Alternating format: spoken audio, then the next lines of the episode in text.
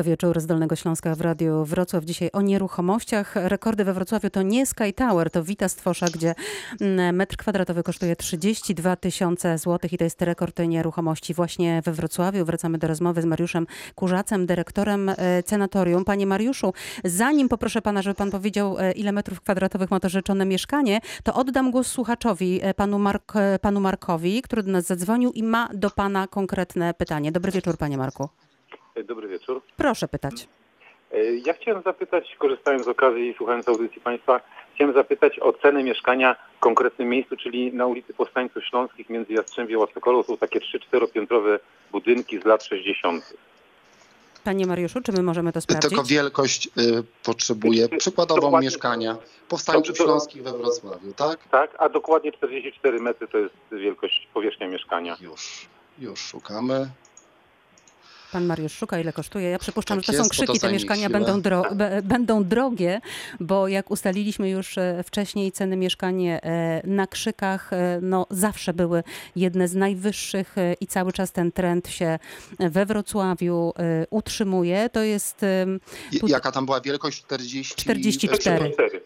Tak jest, to 45 metrów, koszt, cena z metra jest y, 11 tysięcy, taka transakcja ostatnio zawierana. Cena to jest 515 tysięcy złotych za 45 metrów.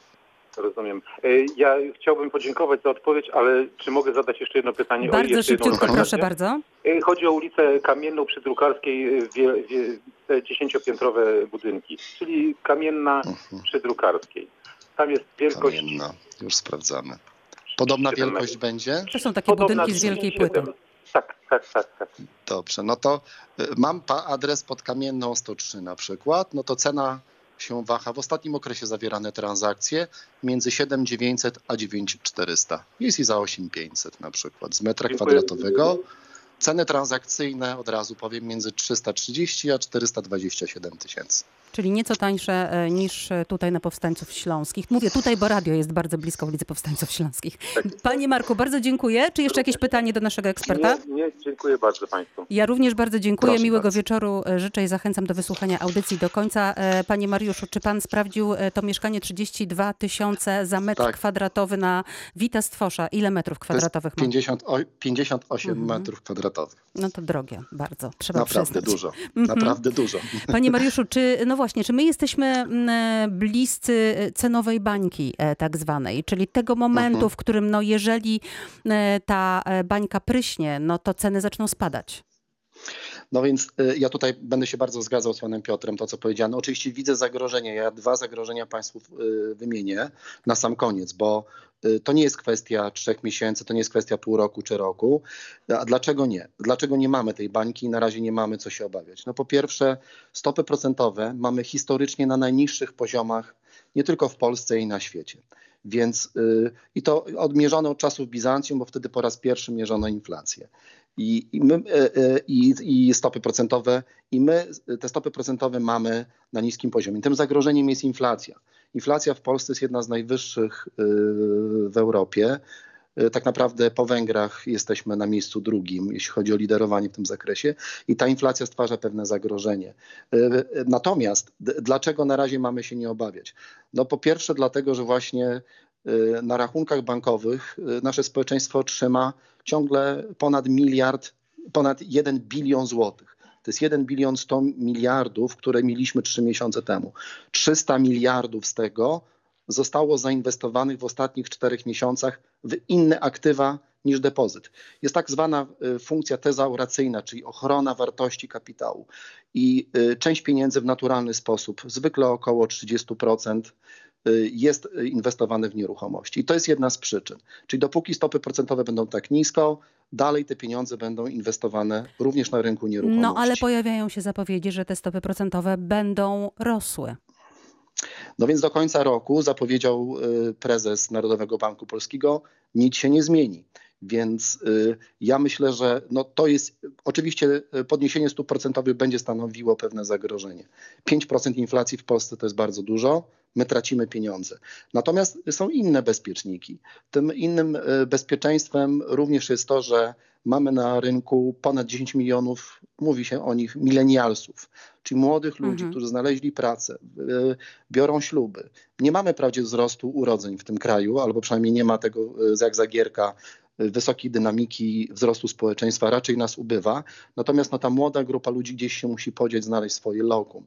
I to jest ta grupa, którzy, y, ludzi, którzy szukają mieszkania. Mhm. Y, Ich mamy no, bardzo du- dużą liczbę. A Część wie z nich pan, to bardzo, dziedzicze. bardzo ciekawe, co pan mówi, bo pamiętam e, rozmowę z ekspertem nieruchomości e, bodaj e, sprzed roku e, i pamiętam, rozmawialiśmy właśnie o milenialsach i on wtedy powiedział, że milenialsi nie są zainteresowani kupnem e, mieszkań, że, e, że to jest pokolenie, które sobie ceni tymczasowość, bo oni nie wiedzą, gdzie będą mieszkać za kilka lat, czy w tym kraju, czy w tym mieście, w związku z tym oni wolą wynajem mieszkań. To się zmieniło? No, ale to pandemia wiele zmieniła. No. Siedzenie z rodzicami na Mhm. głowie, prace zdalne y, się pojawiły, praca hybrydowa pozostanie i praca zdalna w dużym zakresie.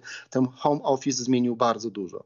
Więc młodzież chyba szuka w tej chwili, tak jak badania są robione, wyjścia jednak z domu rodzinnego i poszukiwania jakiejś swobody. Jest jeszcze jedna rzecz. Mamy stosunkowo niską w Europie liczbę mieszkań na tysiąc mieszkańców, bo to jest trzy, około 390 mieszkańców, to dokładnie 386. To jest jakby taki kolejny bezpiecznik, tak? Y, I jeszcze jest y, jeden. Mamy nowo wchodzące fundusze, które w innych krajach też widzą stopy zero. Tam jest inflacja 1% albo i mniej, u nas jest 5%. Natomiast one szukają inwestycji y, w innych krajach. I mamy przykład z dzisiaj.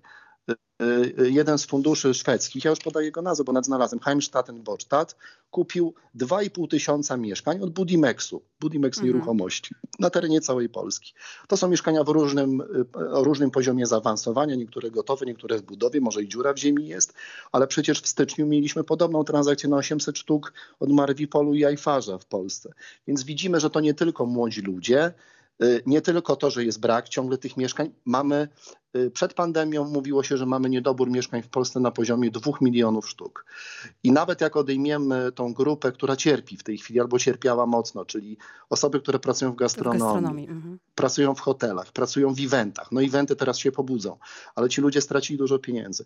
Gdybyśmy nawet odjęli te 300 tysięcy osób, które Mhm. albo straciły pracę, albo naprawdę żyły biednie, no to ciągle mamy duży niedobór mieszkań. A przypomnę, że y, owszem, my w zeszłym roku pobiliśmy rekord Gierka. Bo to jest taka ciekawostka. W Tak. 1980 roku y, y, za czasów Gierka oddano 217 Mhm. tysięcy mieszkań, a my w zeszłym roku oddaliśmy 222 tysiące mieszkań. To To, był pan- wzrost o 7%. Pozwoli pan, że przy tym wzroście o 7% się na chwilę zatrzymamy. Ym, Oddech muzyczny w Radiu Wrocław i potem jeszcze wracamy do rozmowy o nieruchomościach.